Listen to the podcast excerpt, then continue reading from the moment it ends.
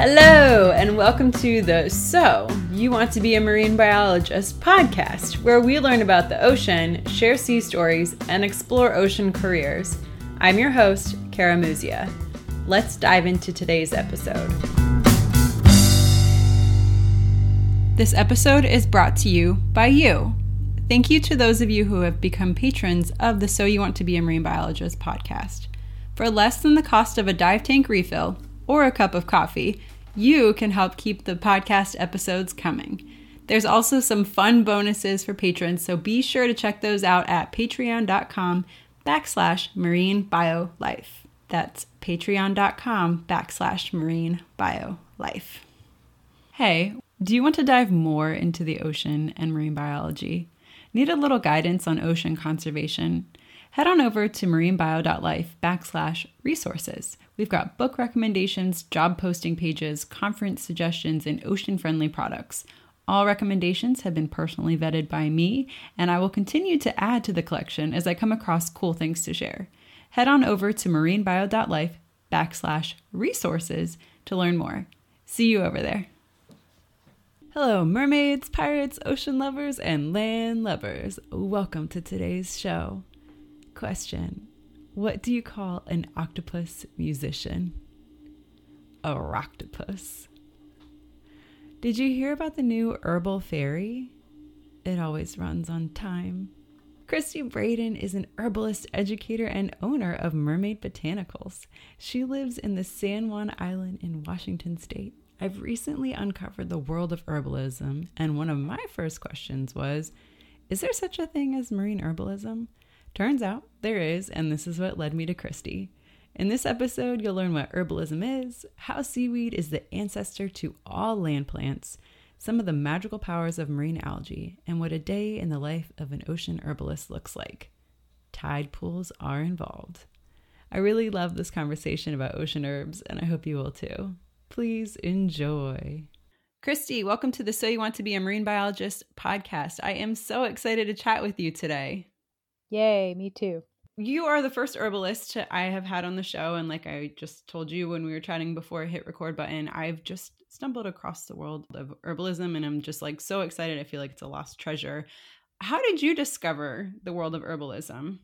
I lived in New York City for a long time and I'm from the East Coast originally. And um, I was working in publishing actually for many years after college and was um, looking for something else to do for about a decade. And I happened to find a flyer for the Open Center, um, which has a bunch of alternative classes in New York. And the woman who I ended up apprenticing with, Robin Rose Bennett, was offering a class called Healing Spices that seemed interesting to me. So yeah, I took that class and then this whole new world of herbs and engaging with plants uh, in the environment just opened up for me. And it was really amazing. Yeah. So, I mean, I, like how I found you was I'm like, are there herbs in the ocean? So how did you make the shift from spices, like a class about, you know, medicinal spices to the ocean? And now you live in Orca Island on the west coast of the United uh-huh, States. So uh-huh. very far, very big jump. Well, I was interested in seaweeds around that time. I studied with Robin. I was starting to study a bunch of uh, stuff about local um, agriculture and um, local foods and uh, alternative diets. And I got a bit into macrobiotics, which uses a lot of seaweeds. So I was starting to get familiar with seaweeds and um, enjoyed the flavors, which are which is unusual because most people who don't grow up eating seaweeds think they're slimy and gross and have a hard time starting to eat them. Um, but I like salty things, so it was a good fit. As I said, I apprenticed with Robin Rose Bennett, and towards the end of my apprenticeship with her, I was kind of looking for a new life path. And um, she knew that, and she ran into Ryan Drum at an herbal conference, who's kind of the guru in this country on seaweeds. And he's an, he was an herbal wild crafter.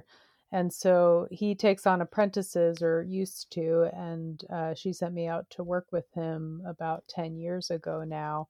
So I came to his small island here in the San Juan Islands and kind of lived off grid with him for several months and worked with him. And a lot of the focus of our work together was harvesting seaweeds, which was so much fun. I we got to go along the beaches and find all this interesting stuff in addition to seaweeds. And it just reminded me of being like a kid again, uh, exploring beaches of my childhood.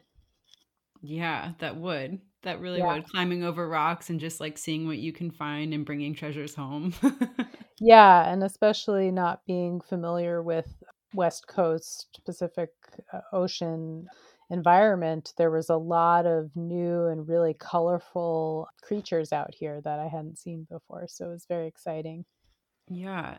So I'm curious, you know, you mentioned you apprenticed in New York City and then again out on the West Coast under Ryan Drum. Mm-hmm. Is this, this is how you become an herbalist? You have to like take some classes and then apprentice under somebody. What are the steps to actually become an herbalist? Yeah, it's interesting. Um, the herbalist movement in this country is kind of a grassroots thing. Um, mm-hmm. I mean, lo- about one hundred years ago, everybody kind of knew local plants for food and medicine. Mm-hmm. And there's some interesting literature out there about what happened with that in this country. Barbara Ehrenreich's Witches, Midwives, and Nurses is a good reference, but basically with the rise of the American Medical Association, it became that you needed to be a doctor to practice medicine. So a lot of herbalists mm. ended up disappearing during that time because they weren't licensed.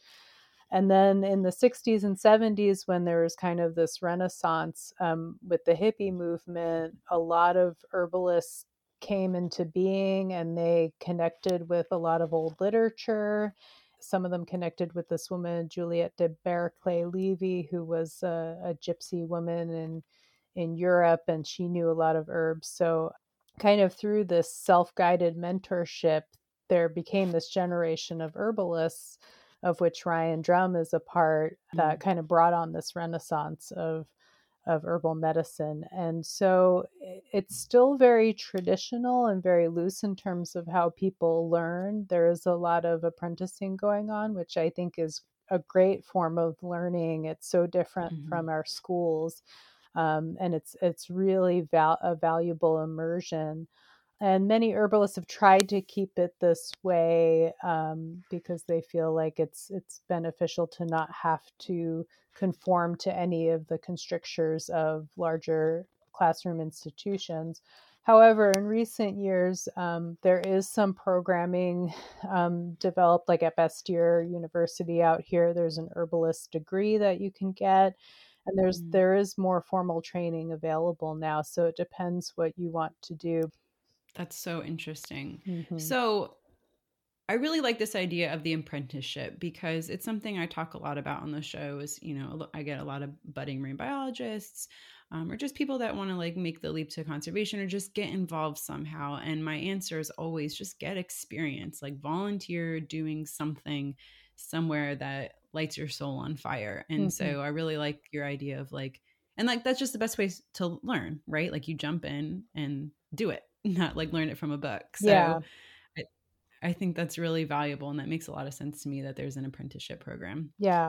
And herbalism is very well suited for that because there's a lot of stuff, especially identifying plants in the wild. If you're doing a lot of wild harvesting, you know, it's you really mm-hmm. need the experience of going out there with someone who knows what to look for because it's very hard to get that from books and classroom learning. Right. Yeah, absolutely. I mean, I do like a little bit of my own like backyard identification and I get my iNaturalist app or like a local plant guide. And I'm like, you know, this looks remarkably similar in a photo. I wish I had somebody here physically to be like, no, you see this tiny little difference. Yeah, so and that's the that. thing. You get one photo and the plants look so different throughout the season and in whatever context that they're growing. So it's hard to compare one photo to what you're seeing out in the field. Yeah. So we touched a little bit, you mentioned like the Chinese herbal medicine and that's like the only kind of like degree you can really get in it. Is really the difference between, you know, Western herbalism and the traditional Chinese medicine, the, the herbs that are used and then the, obviously like the official degree behind it? Well, it's not necessarily a degree. It's a license to practice. In terms of degrees, like I said, you can get a bachelor's degree in herbalism from Bastyr University. There might be a couple of other programs. Yeah, so yeah. those are those. Are, that's a couple of distinctions. I mean, Chinese medicine, a lot of Western herbalists do dabble with Chinese medicine formulas and some of the Chinese herbs because it's a it's a really long and well-documented tradition, and they often do for, formulations with multiple herbs, which is a certain way to practice. But but those formulas have been well studied to be effective. So, you know, it's just one way of doing things with a traditional herbal practice. But I mean, my, my deal is, you know, I love being inver- immersed in my environment. All the plants I teach about grow. Some of them are native, some of them are not native, but they grow where I live. And, you know, that's where I want to be working. And, um, you know, a lot of the herbs that I work with are not well studied because they're mm-hmm. local and they're not commonly available in, in a commercial capacity. So, Um, you know, I really have the opportunity to push some boundaries with knowledge about how these herbs uh, can be used for medicine. That's fascinating. So you mentioned, you know, a lot of the herbs that you're using, just you might have some ideas, but it's not well documented on like how medicinal or some of the medicinal uses mm-hmm. for it. How, what's the method of sharing that knowledge with others, whether it's Um, I mean, your students is an easy way, but like other herbalists in the in the world that may be using similar herbs, like how do you, is there what method of communication? Like in the scientific community, you publish a paper, mm-hmm. right? Like, is there is there a similar method? Not necessarily that I know of. I mean, there's a lot of different herbal community forums out there on Facebook, on all kinds of different platforms, and some discussion goes on there. There's some clinical platforms, so you can kind of discuss cases where you might be using herbs, and that's kind of helpful. But there's a lot of different herbalists offering courses, and then they kind of present their work. And they, you know, if you're in practice, you have a lot of experience working with clients. And I think that's called empirical evidence as opposed to testing an herb in vitro or in vivo, and there, you know, there's some there's some scientific study done to certain herbs that's available through various publications that way, not necessarily done by herbalists, but done by scientists and done in places like Germany, where there's um, a more where herbs are more common, commonly available in pharmacies, and they do Um, a lot of research on them. So, so some of that stuff is available. And then you have kind of the empirical evidence side, which is um, herbalists in practice talking about their experience and what they find effective working with clients. And so that, that has a certain value too. And that's a lot of how um, we learn from each other. Yeah. Okay. So what does your practice look like? You're not just out there harvesting herbs and selling the herbs, right? You're working with people. What does that look like? Well, I don't actually work with people too much. More of my focus ha- so far has been education and wild crafting. So Ryan Drum retired about three years ago, and I took over his wild harvesting business. So I wild harvest and ship live and dry herbs to various people throughout the country and some uh, bigger companies. And uh, then I, I do a lot of different educational stuff. I have done some clinical stuff. I did some clinical studies with an herbal mentor up in B C, and I, I see I see clients here and there, mm-hmm. but but that's not a large part of my scope as an herbalist. Okay. So a large part is like getting people out and getting them acquainted with the natural mm-hmm. environment, and then getting to go play and find what treasures you can. Exactly. That sounds awesome. Yeah. Yeah. So we, you kind of talked wild harvesting, wild crafting. Wild crafting is wild harvesting, which means going out and collecting the plants in the wild. You're not farming anything. Is that correct? Exactly. Okay. Very cool. So it's like going out in tide pools. Are you going to getting on a boat and going to more remote places, or are they just kind of all around where you live? Yeah. I mean, there's, um, I actually, I live on two islands out here in the San Juans, and the one I spend most of my time working on and harvesting on, you know, I have a lot of access to shoreline, and places on land to harvest. I have permission um, to harvest in various places, which is very important. If you're wild crafting, you don't want to be doing it without a landowner's permission. On Orcas Island, where I am some of the time, there's very limited access to shoreline here. It's all uh, private or very cliffy, and and I don't end up doing a lot of my herbal work here. So you're kind of, you're going out and collecting the herbs all over. Um, you're getting on boats. It's not just like you walk out into like a set field and that's where it is, or a set set of beach. It's kind of all over that you're exploring and finding these herbs. In terms of the seaweed, um, a lot of seaweed can be harvested shoreline. Um, mm-hmm. There's different tidal zones where you have access to the seaweed. So some of the seaweed that's higher up in the tidal zone, you can access at A, a middle range tide or a tide that's not too low. And then some of it you have to wait for a really low tide to access, like a negative two foot or so. And in the winter, all the really low tides are at night. So sometimes I'll go out at night and I'll go clamming because that's fun. And I really like to get clams. And sometimes I'll harvest seaweed too at night in the winter. But um, you kind of got to wait for March to roll around to do a lot of springtime seaweed harvesting in the intertidal. And that's all, you know, you can wear knee-high um, marine boots and you can wade in and harvest most of those seaweed seaweeds. There's one seaweed here that's um, local just to the west side of the Pacific Ocean, or our coast of the Pacific Ocean, called bullwhip mm-hmm. kelp. And that mm-hmm. is a little deeper water. You could wade in about waist high if you wanted to get some, but that one I go out and harvest in um, a boat. Very cool. Yeah. So what are some, are there some like really big differences between terrestrial and marine herbs? I mean, other than, you know, one grows in the water. Well, yeah. Um, well, land plants actually evolved from uh, sea plants. So, like us.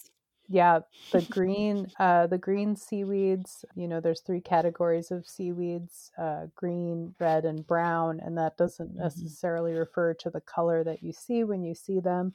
Right. It refer, there's a couple other um, reasons that they're categorized that way, but the green category seaweeds are supposedly the ancestors of our land plants, because there's been this great migration of plants and animals in and out of the sea over long periods of time.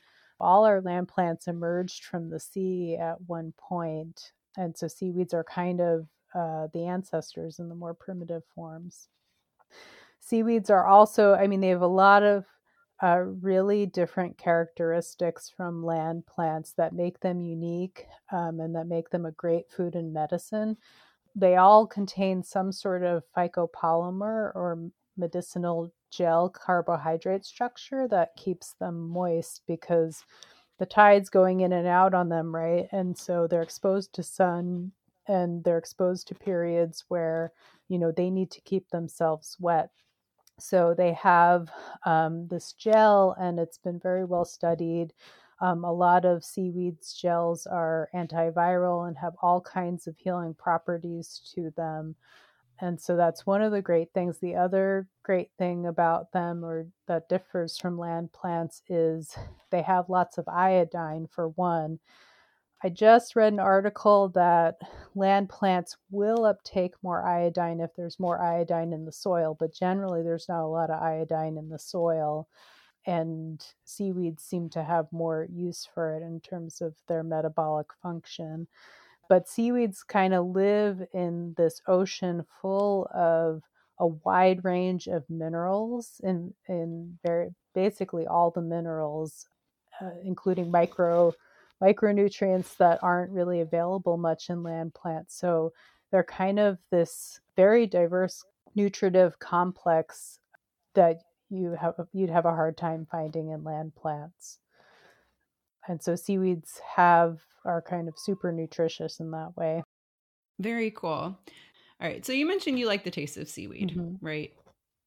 Is there a particular one that you like? And do you eat them raw, or do you, like, are you supposed to dry them, prepare them at all? It seems like a lot to just pull it from the ocean and right. eat it. Yeah. I mean, sometimes I'll eat certain seaweeds in the field. Depending on where you live, you need to be more cautious about that because in warmer waters, seaweeds can be contaminated with like cholera and a lot of um, digestive bacteria, uh, harmful bacteria. Uh, so sometimes people get really sick off of eating um, seaweeds and they and, um, in warmer w- waters, but they might even be contaminated if they're dried as well. The drying process doesn't necessarily kill um, any bacteria.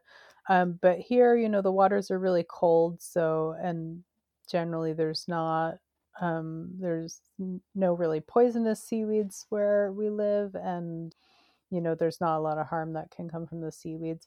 But the seaweeds do benefit from being dried in terms of an improvement in flavor and texture, depending on the seaweed. So most of my seaweeds I dry. Some seaweeds contain thyroid hormone or thyroid hormone precursors. And so if you're looking to use seaweed as a medicine for thyroid support, those uh, molecules would be killed by the cooking process. So you wouldn't want to cook with them. You would want to eat those seaweeds raw if you were doing that. And, you know, uh, there's a tradition in Japan of using kombu, or uh, laminaria species seaweeds. We have a laminaria species here, um, and it's often used in cooking beans because it helps reduce the amount of gas you might get from eating beans, and it's used in broths a lot and stews. So so some seaweeds are used quite a bit in cooking. Um, you will also remove some of the iodine in cooking, which can be beneficial because seaweeds like kombu are super high in iodine. And if you're in, if you have an iodine-rich diet already, it might be too much for you. So cooking the seaweed or soaking the seaweed to remove some of the iodine um, has traditionally been done in Japan, where they eat a lot of seaweeds anyway and probably want to reduce their iodine intake. Oh, fav- favorite seaweeds. Well, bullwhip kelp is a great one that we have out here. You can powder it. It's super salty, and it's not even necessarily sodium salt that makes it salty. It's really high in potassium salts. Um, a lot of minerals have a salty taste to us. So often when people are craving salt, they're sometimes craving a, more of a variety of minerals. And unless your palate is really well-informed, it's hard to distinguish between like what potassium salt tastes like and sodium salt tastes like. Bullwhip kelp is really high in minerals and mineral salts, and so you can just powder it and use it as a salt substitute or on popcorn um, or on sandwiches with olive oil. It's really great. It's versatile. It's an easy se- seaweed for, it's like a gateway seaweed for people who um, may not like seaweeds. But I also really like dulse, which I have to order from Maine because there is a dulse that grows here, um, but the samples of it that, it's a different species, and the samples of it that I found did not taste as good. But then I later learned that um, dulse is kind of treated, it's rehy- it's dried, then rehydrated, and kind of left in a room to mature, kind of like a cheese, for a couple of weeks. So they do this process to soften it, and I didn't do that with the dulse I found here. But that's a good one. You can toast it up. A lot of vegans like to use it as a bacon substitute. And so those are probably my two favorite seaweeds. Awesome.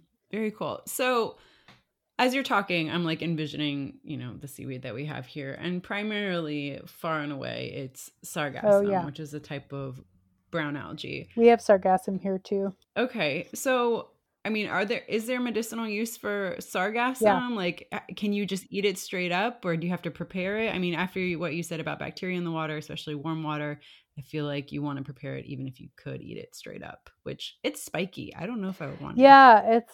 It's a hard one to integrate into your diet. I mean, it is invasive over here. I think it's invasive in a lot of places.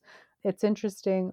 Uh, one of the things that herbalists like to say, or herbal folklore, is that um, the plants that you need for medicine will show up where, you know, in your backyard, like the ones specific for you, all of a sudden you'll start seeing them everywhere or whatever if you're dealing with a certain health condition.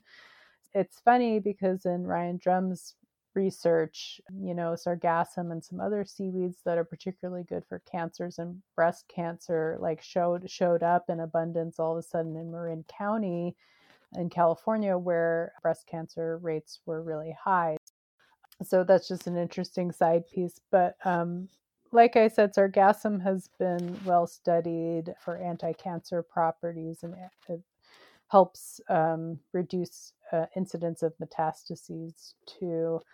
In terms of preparing it, I think probably it, it dries kind of weird. I ended up having a bunch of random seaweeds sitting around for a while that I wasn't doing much with, and I ended up powdering them all together, and I kind of take them as a daily supplement. One of the best ways to eat mm. seaweed is to eat a little bit regularly, because it helps to uh, kind of your digestive system, if you're not used to eating them, has to kind of start to develop the enzymes over time to get used to digesting them. And, you know, they're really kind of densely packed with lots of nutrients, so you don't need much, but getting a regular dose is good. So so that's something I've done with sargassum, is kind of done it in a blend like that. But the other thing you could do is break it up in smaller pieces and put it in a gomasio. I like doing that with different seaweeds. Um, that's the Japanese kind of condiment mixture with sesame seeds and salt, and you can put some spices, and I sometimes put some other herbs in there, but it, that's kind of a great garnish, or things that you can sprinkle on a lot of different foods. So that's probably what I would do with sargassum if I was going to eat it um, on a regular basis. Okay. Mm-hmm. That makes sense. So for, to create a powder, is it just more or less drying the herb, whichever herb it is, and then grinding it using some sort of machine, or maybe by hand into a powder? Is that what that means? Uh, yeah, I have, um, you can use maybe a coffee grinder. The thing, one of the things about seaweeds versus herbs is they're extremely hydrophilic, which means they pull moisture from the air in a way that land plants don't. So if you have seaweed drying in your house versus herbs drying in your house, and um, it's, and it gets re-exposed to moisture at night or something, or under moist conditions, you know, it will reabsorb that moisture. So A, it's kind of really hard to get seaweeds super dry. And I've seen kind of amateur people who kind of have really funky seaweeds sitting in jars um, because they didn't dry them enough before putting them away. I, in the summer, I'll dry seaweeds on lines in the sun, and it, like bullwhip kelp, for example, I could harvest that one afternoon and then leave it overnight. And as long as I have a full sunny day the next day, it'll be pretty much completely dry by evening. But sometimes I have to finish the seaweed in my house, which has a wood fire stove, because um, I, I live in an off-grid situation. So that's my heat source. I, I've seen people do it in dehydrators, and that seems to work well. You can't do a whole lot of seaweed because it's a small space, but, you know, mm-hmm. for personal needs, dehydrator seems to work well. And then, um, yeah, I think a coffee grinder would work. I have like a bigger kind of dedicated commercial grinder for my uses, but yeah. You could powder, you could even flake seaweeds by hand, you know, just break them up into smaller pieces and add them to foods that way, or even add them to a gomasio mix that way. This is so interesting. Yeah. I, you know, and drying a seaweed in Florida might work like this time of year because our humidity is really low, but it would be a challenge, I think, in the summertime, because you have like a fine window of extraordinary heat, but mm-hmm. there's lots of humidity with it. And then we have fairly predictable afternoon thunderstorms. So yeah, I think I would think East Coast sun drying seaweeds is probably a non-existent thing. Out out here, we happen to have really hot and dry summers, so it works out mm. really well. But yeah, often with seaweeds, you almost always need some sort of heat source on them. Mm. That makes sense. Yeah. So seaweed medicine, I'm learning, has been around for quite a while. What are some cultures that have used seaweed? Oh, pretty much any coastal culture. It's kind of surprising because I think people don't necessarily realize that. Like, for example, the Irish have a long tradition of using seaweeds, which I wasn't really aware of until I started working with Ryan. Um, and uh, some of my ancestors are Irish, but, you know, I, my, my dad's family was never eating seaweeds here in this country, even though mm-hmm. their grandparents, his, his or my, no, his grandparents were from Ireland. But like the Irish have these seaweed bath houses, um, which I haven't been to. I've done seaweed baths here where I live, and they're amazing. That's probably one of my favorite ways to engage with seaweeds. Um, but they have these bath houses in Ireland that, and you go and you can take these seaweed soaks that are super relaxing and medicinal. And then there's a long tradition. There's an old movie, Man of Iran, about the Aran Islands off the coast of Ireland, where they show people gathering seaweed to build up soil in this very rocky terrain where there isn't much soil. So, you know, the Irish have long harvested seaweeds like dulse for eating, and also use seaweed uh, for gardening and agriculture. But basically, uh, I think anyone living in coastal cultures at some point in their ancestry, you know, people were harvesting seaweeds. That's so fascinating to me. So wait, seaweed baths, like, I mean, like, okay, you mentioned there's bathhouses. How did you do it? Or did, or did you go somewhere where you live? Like, is it just like take a satchel and put a bunch of seaweed in it and like soak it like a tea bag in your bath? Yeah, good question. It's a tricky thing to do. So it depends on what seaweed you want to use, because the different seaweeds, depending on where they're growing in the intertidal, depends on how easily you can kind of break down the cell walls and get the gel extracting. So I generally use brown seaweeds, which require just lukewarm water and, and a bunch of agitation. So I wash my hair exclusively with seaweeds, for example. And so I'll, I have these like mesh bags that I got from the grocery store. They're like produce bags, and they have a little uh, cinch tie, and I'll put a bunch of my dried brown seaweeds in there, usually a mix of them. And then I'll put it in like a quart ball jar, put lukewarm water, medium warm water over it. And then I'll either let it sit for like two hours or so, or if you shake it intermittently, that'll start the gel extraction process or get it to go a little faster. And then I'll use that to wash my hair. And so you could use a similar satchel in a bathtub and just kind of agitate it when you're in there. That's the trick to doing it if you have plumbing, because you don't want seaweed going down your drain because it could potentially clog it. Even if you had enough seaweed gel extracted, you could potentially clog your drain.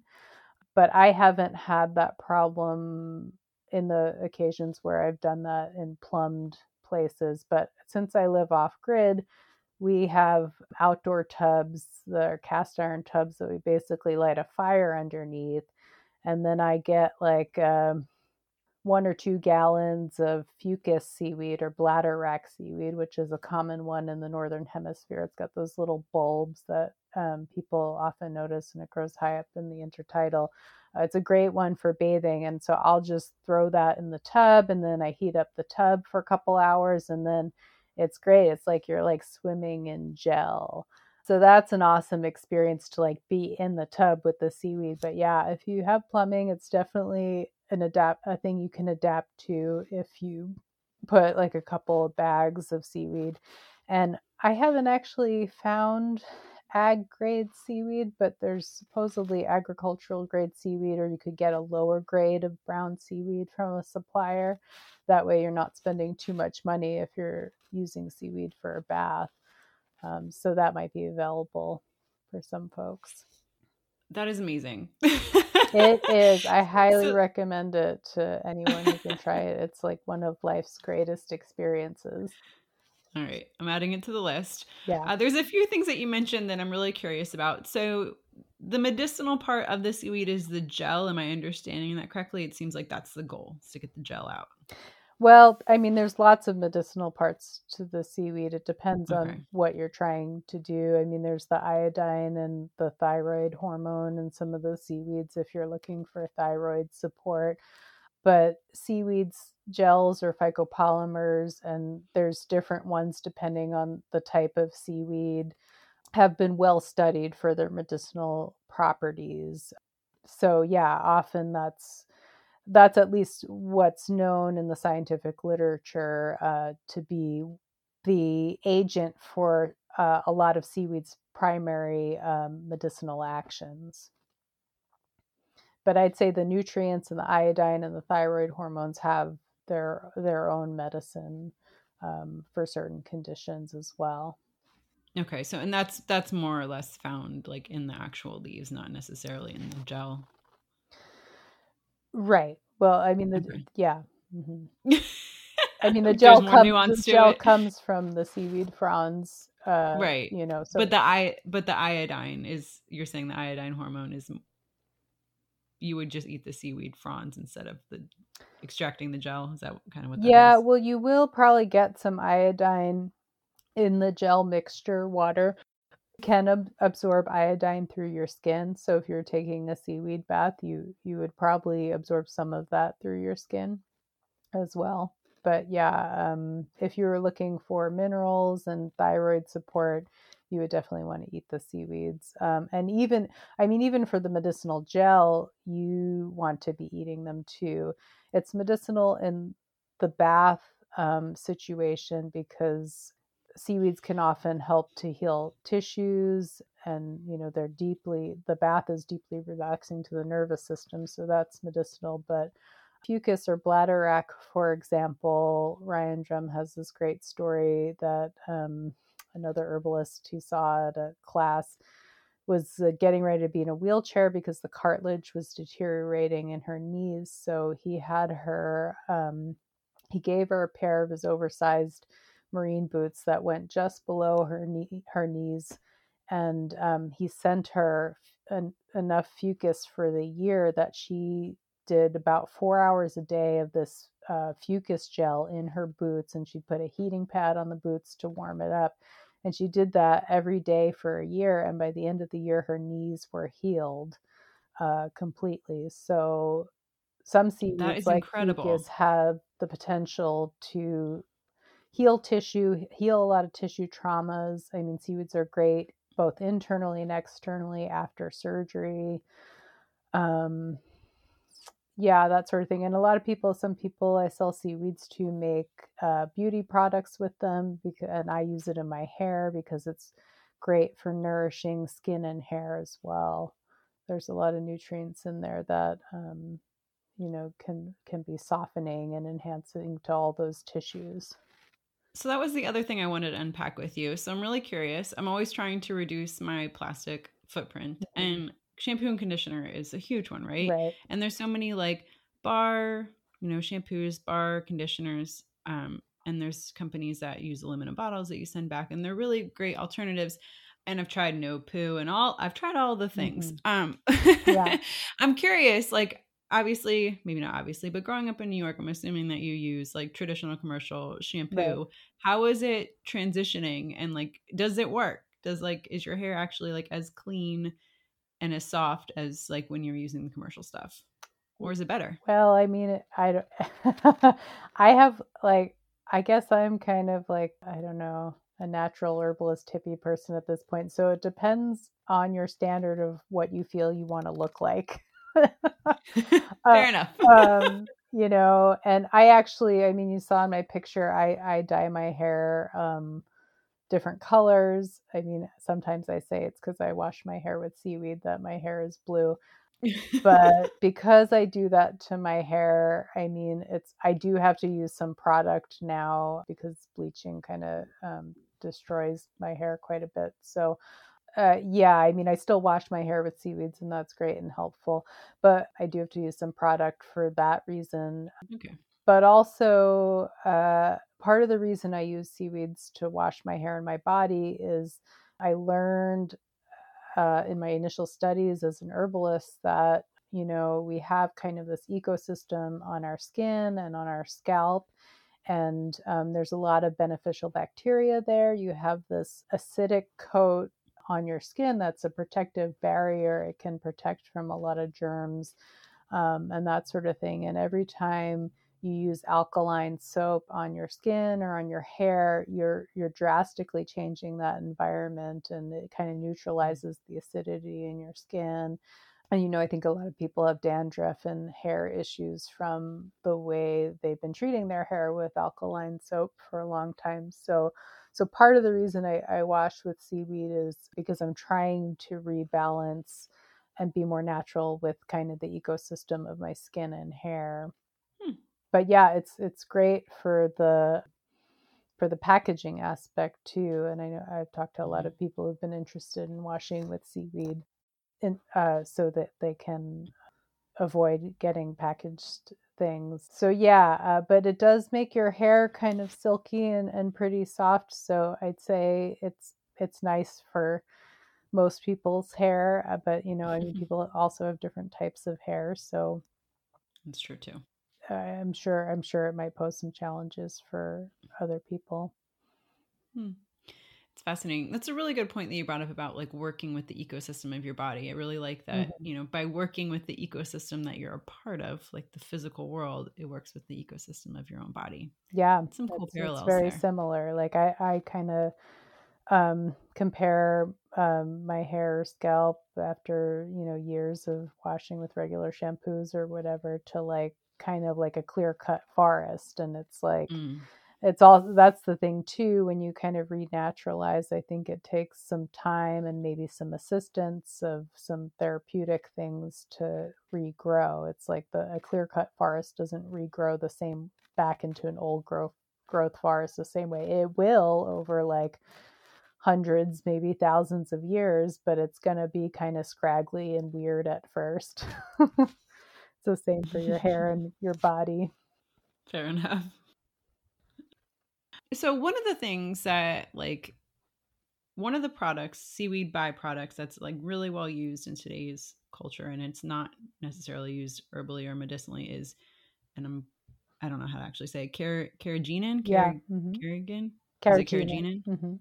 Okay. So, I mean, it's used in like toothpaste, ice cream, all of the things. And I understand that there's some medicinal properties to it, but it also has gotten somewhat of a bad rap. Right. Could you explain sure. like why? yeah, yeah, yeah. I get that question a lot. Um, so sure.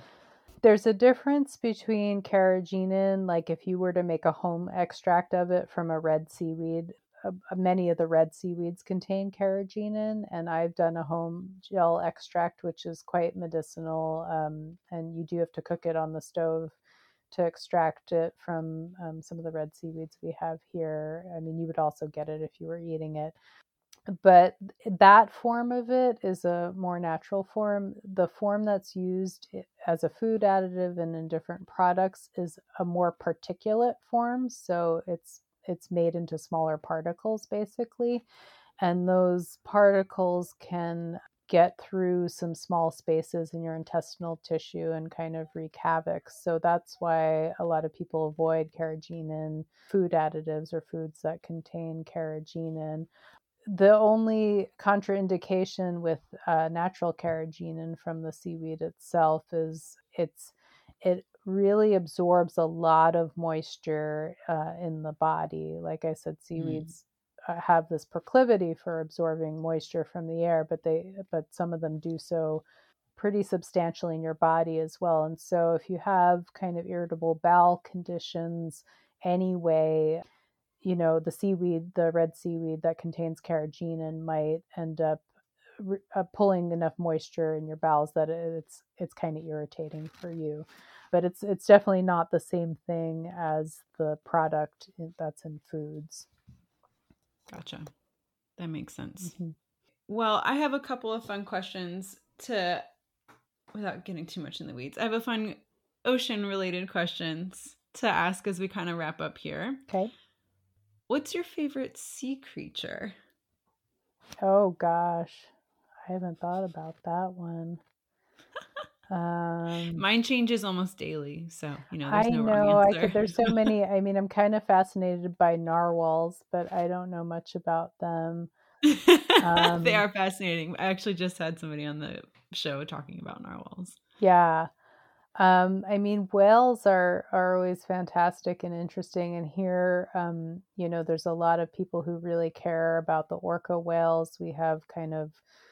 Um, a local population that's been diminishing, and people um, are, are really trying to find ways to uh, bring them back into health. Um, and, you know, there's just a lot of like people know their names around here, and um, there's just this big connection. And recently I found out that at least orca whales, uh, maybe some of the other dolphins and other marine mammals, have kind of more neural pathways in their brains than we do. So there's the thought that they can they can talk telepathically, or they have kind of a more evolved brain system and therefore system of communication than we do as humans. So I kind of think it's funny. I'm like, well, maybe they're the more evolved species, but we've managed to somehow dominate and look more evolved because we live on land and they can't do much from water. Um, but it's fu- it's funny to me to think that they're probably smarter than us. Yeah, that is really funny to think. I don't, yeah, I like it. Yeah. So that was something I did want to ask you. You live on Orcas Island, like, mm-hmm. do you see orcas regularly?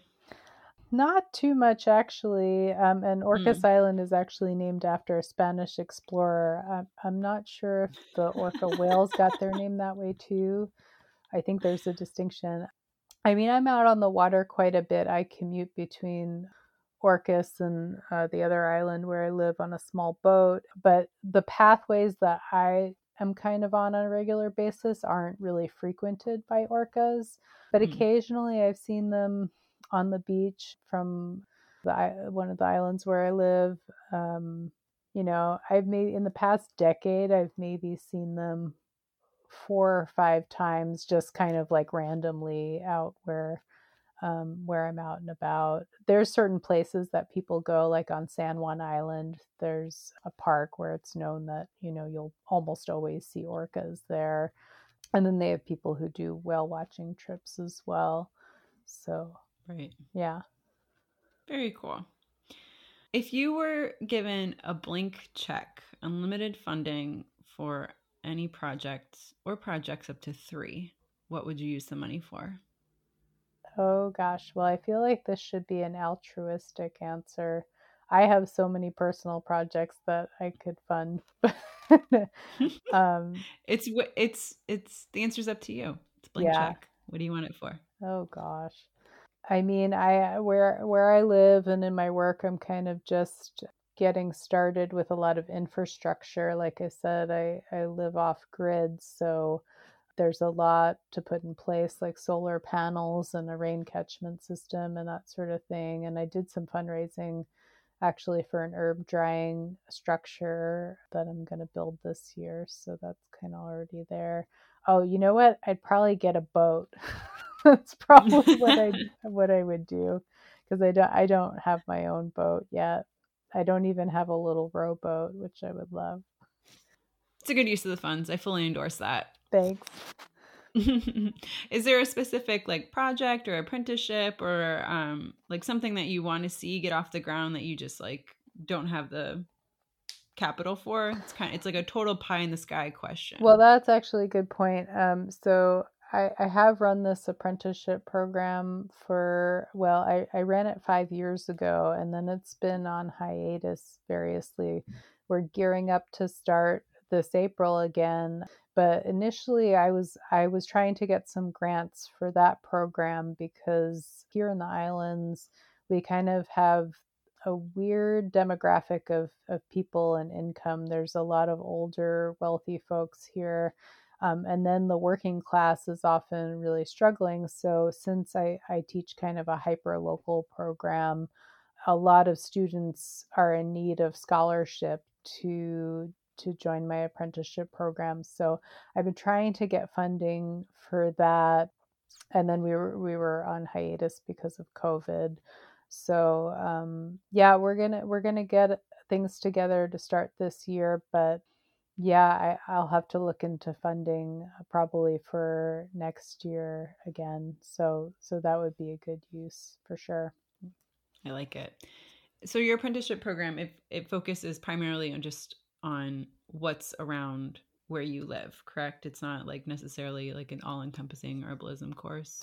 Right. It's a it's an immersive learning experience, and it's a three-year cycle. So the goal is to learn about all as many land and sea plants as we can that grow in our area. Most of uh, the ones that do are covered.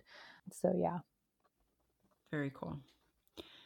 What is your favorite field story or stories to tell? And this could be just like a really fun day, mm-hmm. you know, out in the tidal pools, or it could just be like a day that things happened and it makes a really great story now. Yeah. I think, I mean, there's a lot, it's always really fun to be out in the field, and it's always really fun to be out in the intertidal. But I think the best story is in my early days of harvesting with Ryan Drum. We were out in the intertidal at a low tide one day in the summer, and at this place where we were harvesting, there's a couple of sandbars, um, and the tide was out past the sandbars. So we're in the intertidal, Uh, closer to shore before the sandbar, and um, I'm kind of doing something, and Ryan's off a ways, and he's like, "Kristy, quick, come look!" And then I see him wrestling to put this octopus in a bucket, and, and I was like, "What?" Um, so he's trying to get this octopus into one of our harvesting buckets, and he's to shove another bucket on on, on top of it to keep it in there, because this thing is like crawling out and it's got its arms all over him. And I hate and I hate to say that treatment for um, people are sen- who are sensitive, um, but uh, anyway, that's what happened. And so then, you know, Ryan's like a scientist. His background's in oh gosh, I'm gonna forget now um, biochemistry, I think. And so any so anyway, he you know he's got a doctorate in science, so he wanted to go up to the farm nearby and use their scale to weigh it. Um, so we did that, and it was kind of like subdued into this blob in the in the bottom of the bucket. And then Ryan also wanted to eat it, and I'm like, Ryan, I I hear that octopus is really hard to cook, and you know, um, we got all this other food to eat, so why don't, why don't we just let it go? And so we let it go, and it kind of, it was, it was like a maroon red color, and it just kind of filled up. It wasn't that big. I forget how much it weighed. It was probably about the size of, oh, I don't know what to compare it to, like, like maybe a couple couple feet long. Uh, but anyway, it like filled up its head with water, and and then it just like expelled it. And then it, you see its tentacles just kind of very fluidly flowing behind it. And then it just kind of sit, sat there on this rock staring up at us. And it had these bright yellow eyes, and it looked really pissed off that we had mistreated it.